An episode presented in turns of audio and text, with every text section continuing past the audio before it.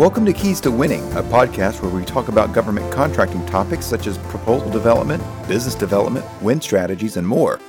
Keys to Winning, produced by AOC Key Solutions, a leading bid and proposal development firm, gives you a chance to learn from leaders and experts in their fields. I'm Raymond Thibodeau, today's host of Keys to Winning. Clearly, we live in an information age with the internet being a key driver. To thrive, businesses are having to cope with an overabundance of websites, blogs, and social media apps to maintain their public presence. But how do companies harness the power of the web to draw in customers and clients?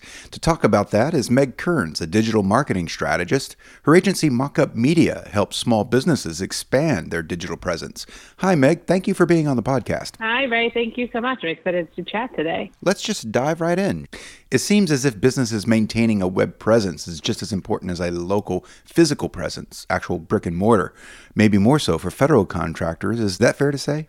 Very, very much so. And that's because most people have their heads down, either in their email, their phone, their laptop, or some other sort of device that they're using most often. They're not going out in the public. They're not headed out to lunch and seeing places along the way and just stopping by. So having a presence online where you can be easily accessible is uh, insurmountably important when it comes to kind of growing your network as well as your potential business opportunities. Is there a generational aspect to this? It seems like for small businesses tend to be younger entrepreneurs who are more hip to the power of social media as a marketing tool. That is definitely part of the case. The other part of it is that some of the bigger corporations and uh, some of the, you know, the old good guys group, uh, they have marketing departments as part of their businesses that are able to take this on on their own. Most small businesses and entrepreneurs are actually doing this either solo or with very small teams. So it's more cost effective to outsource to somebody like me who's able to kind of either walk them through the process or actually do it for them uh, in order to keep that presence up so they can really work the front lines of their business to meet new people and to, to get that growth and to actually find themselves as a resource to others in the space. More and more, we're hearing about clicks, not bricks, a hopeful idea that web apps and social media platforms will eventually overtake brick and mortar in terms of generating revenue. The idea comes mostly from the retail sector. Of course, pure click retailers like Amazon come to mind. But do you see something similar happening for those in the federal contracting community? I think the federal contracting community is really moving toward that, especially in the small business space, because they have uh, utilized co working spaces. And so a lot of times they don't have one specific place that they are. They have several different offices because they have a team that works remote, or they have different places in Reston and Tysons in DC. And to keep costs down in that space, they're using places like WeWork or Eastern Foundry or something of that sort in order to use those spaces. Um, so they don't have one specific location in order to meet the needs of a greater area. Because of that, they're able to move more towards the digital space because they don't have to be in one place all the time. So they're not saying, hey, come by my office.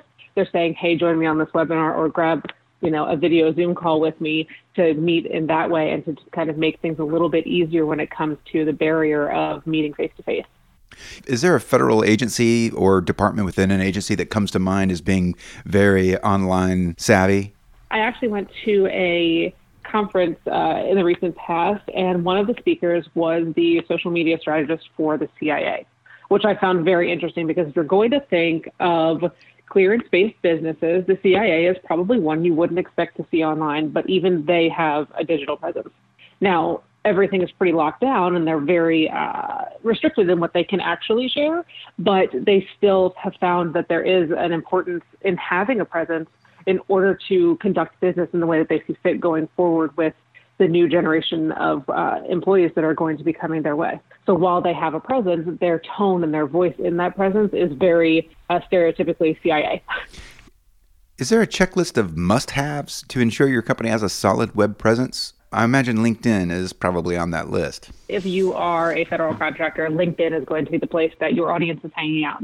So, depending on what business you are working in, what industry, what part of the industry you're working, uh, that's going to dictate where you're going to have your best success online.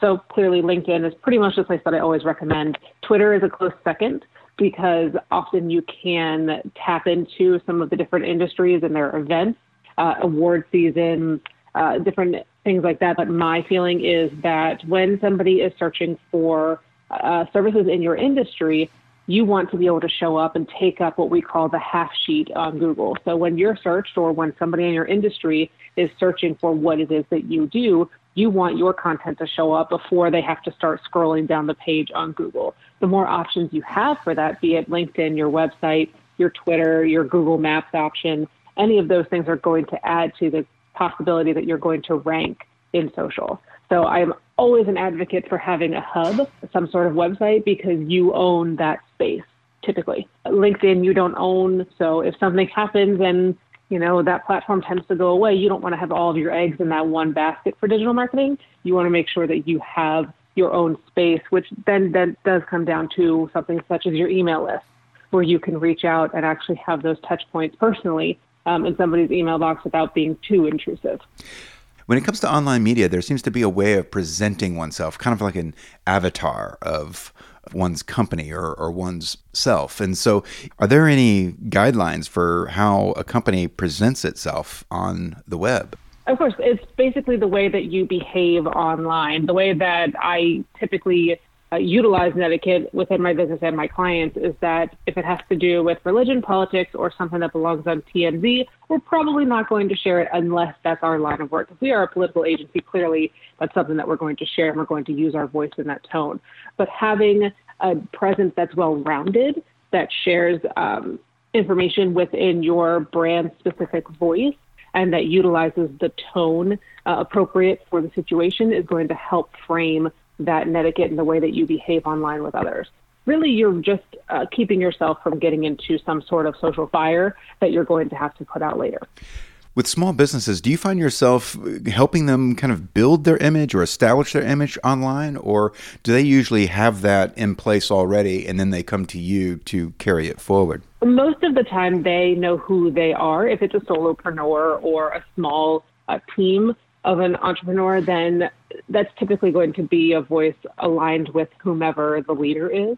Uh, and so sometimes we do have to tweak that to make it more general when their team starts to grow. And so it's a voice that's going to encompass more than just the one person. So typically, when businesses are starting out with a digital presence, they have an idea of who they are and who they serve, but it's then discovering and kind of working with them to develop the way that they want to be of value to those that are following them? Do, you know, what adjectives do they use to describe themselves? Are they educational? Are they helpful? Are they sarcastic? And how does that frame the way that they share content? Many companies offer content such as blogs and podcasts, like this one, which serve two purposes. One is marketing, but one is also establishing a company presence in an industry wide conversation, maybe even becoming a thought leader in the field. Is it possible to track how these strategies are working and assess their hard value in terms of sales? Very much so. We call that social ROI. So the return of the investment that you're taking on the time that you're putting into creating this content can be um, measured, but it's often measured in things other than dollars. So marketing and digital marketing, especially, bridges the gap between the cold leads that you're just reaching out to and hoping someone will answer to a potential warm handshake in person. So typically, I believe it's they say seven to ten. Uh, it takes seven to ten touches in order for somebody to start to know your brand, like your brand, and trust your brand in order to either follow you or create some sort of conversion, whether that be adding to your email list or subscribing to something that you're doing on a YouTube channel, or even then becoming a paid client or a returning customer. All of those things are ways that can be tracked. Um, I also typically tell people that it's going to take a minimum of 30 days to see if something's working. And a lot of that has to do with the amount of effort that they're choosing to put in. If they create a blog or a podcast but don't do any uh, social promotion behind it, then the return's not going to be as great. So they're going to take the time to write it and put it out. But if they're not sharing it with the masses, if they're not consistently pointing towards it or asking others to share it, then the return there is not going to be as big because not as many eyes are going to see it. Um, usually, I do request that we take 60 to 90 days to see if a new strategy is working. That doesn't mean you do something and let it sit for 60 to 90 days, but it does mean that you kind of keep tabs on it, small tweaks here and there, but don't scrap something completely just because you haven't seen it turn over right away. Um, when new businesses or businesses who don't have digital presences start one, they typically find a lot of success in that first month. And part of that can be attributed to the fact that they weren't doing anything before. So they get very excited right after they start because they're like, oh my gosh, you have a 400% growth in our followers, and which is great. You like all of those things but the consistency and continuing to do the work to create that social presence is going to be what showcases the work versus the doesn't work. What do you mean by customer touches or touch points? Yep, touch points. So it would be either um, post on your LinkedIn where people are interacting. It would be emails, so part of your email funnel or your outreach or your newsletter. It could be tweets where you're tagging people. It depends. Many people are going to see content come across their free, their feed six or seven times before they even take a time to stop and let that sink in and read it. They'll scroll past it and they'll see the name and they'll go, oh, yeah, okay. And then eventually they are like, well, I keep seeing this somewhere. Maybe I should pay attention. And so it's going to take t- six or seven, you know, post Instagram pieces, Twitter pieces, uh, email blasts, whatever it may be, for them to actually pay attention. We call that lurking. Most times people tend to lurk in the background and read but not interact until they decide that it's worth their effort to put a comment, to like something, or to share something. So it looks like persistence pays off here too.